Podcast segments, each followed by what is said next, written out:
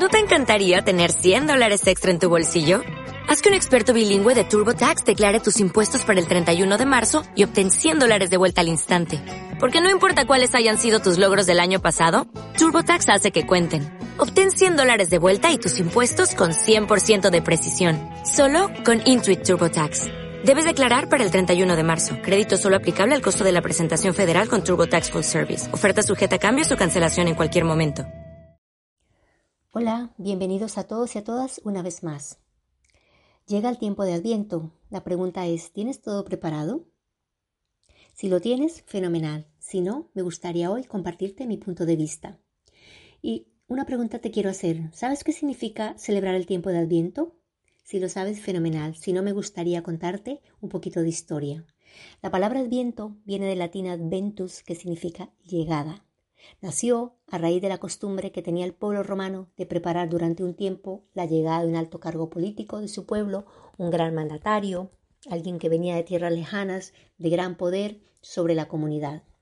Con el paso de los años, la religión católica incorporó este tiempo de Adviento hacia la festividad navideña. Lo hizo en el siglo IV o el siglo V y toma como punto de partida o tomó como punto de partida hasta hoy día el cuarto domingo antes de la fiesta de Navidad, con lo cual el tiempo de Adviento puede variar en su fecha de inicio, llegando a abarcar entre 22 y 28 días de un año a otro, como sucede con la Semana Santa, que cambia de un año a otro.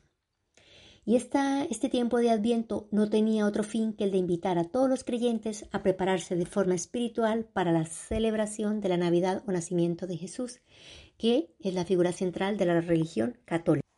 Me parecía interesante y sobre todo valioso comentarte el concepto de la celebración del tiempo de Adviento, porque no es un calendario, es un tiempo realmente de Adviento, que abarca un calendario, sí, pero está basado en un tiempo porque sé que ahora mismo dicha fiesta tiene un tinte muy comercial, donde lo que se acostumbra a regalar es meramente artículos de uso personal, como el maquillaje, perfumes, cuidado del cuerpo.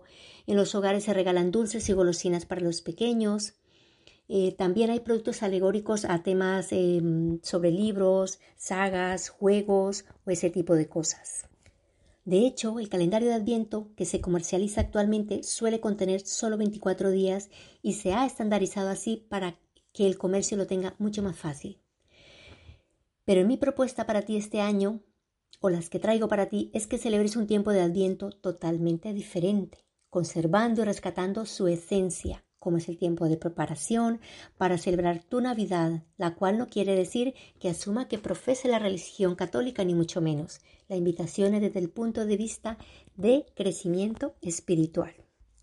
Este año quiero que te permitas tomar el tiempo de Adviento como un periodo de reflexión y de cuidado de ti mismo, de ti misma.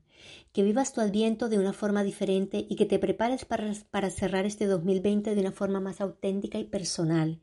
Y que este tiempo llegue a ser todo lo transformador que tú permitas que lo sea. Mi propuesta está a partir de tres ideas que creo que te podrían inspirar. Yo te mentiría si te dijera que lo he preparado todo en un día. No, no, no, es imposible. Pero si tú decides intentarlo, aún estás a tiempo. Ahora mismo hay opciones en el mercado online que puedes tener en casa en 24 o 48 horas y si no hay una propuesta muy sencilla que eh, la puedes poner en práctica. Bueno, mi primera propuesta es una cesta de bolsitas independientes. Eh, sencillamente compra 24 bolsitas etiquetadas con los números y puedes ir incluyendo en cada bolsita algún trabajo espiritual que tú desees realizar Puedes incluir cosas bellas para ti, no, no, tienes por qué privarte de ello. Una sales de baño con un aceite esencial para tomar un, baño relajante. Puedes em, escoger leer un audiolibro. Puedes también eh, consultar el I Bueno, eh, en todo caso, eh, antes de continuar, quiero decirte que si escoges las bolsitas, es importante que en un papel coloques las ideas, lo, lo que tú vas a, mm, a colocar en cada, en cada día, escríbelo en un papelito y lo que haces es que los mezclas y luego los introduces en la bolsita para que te salga al azar.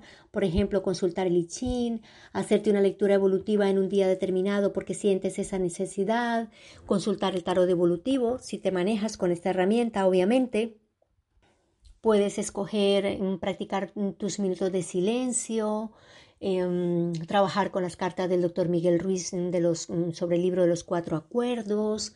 Todo eso lo puedes escribir en tus notitas y colocarlo en las bolsitas al azar. Puedes escoger colocar un té, un día especial para hacer una meditación, para, mm, como te decía, consultar el I o hacer eh, una sesión de, mm, ritual de corte de sanación, trabajar tu niño interior. Eso sería para la primera opción. En la segunda opción es un calendario colgante.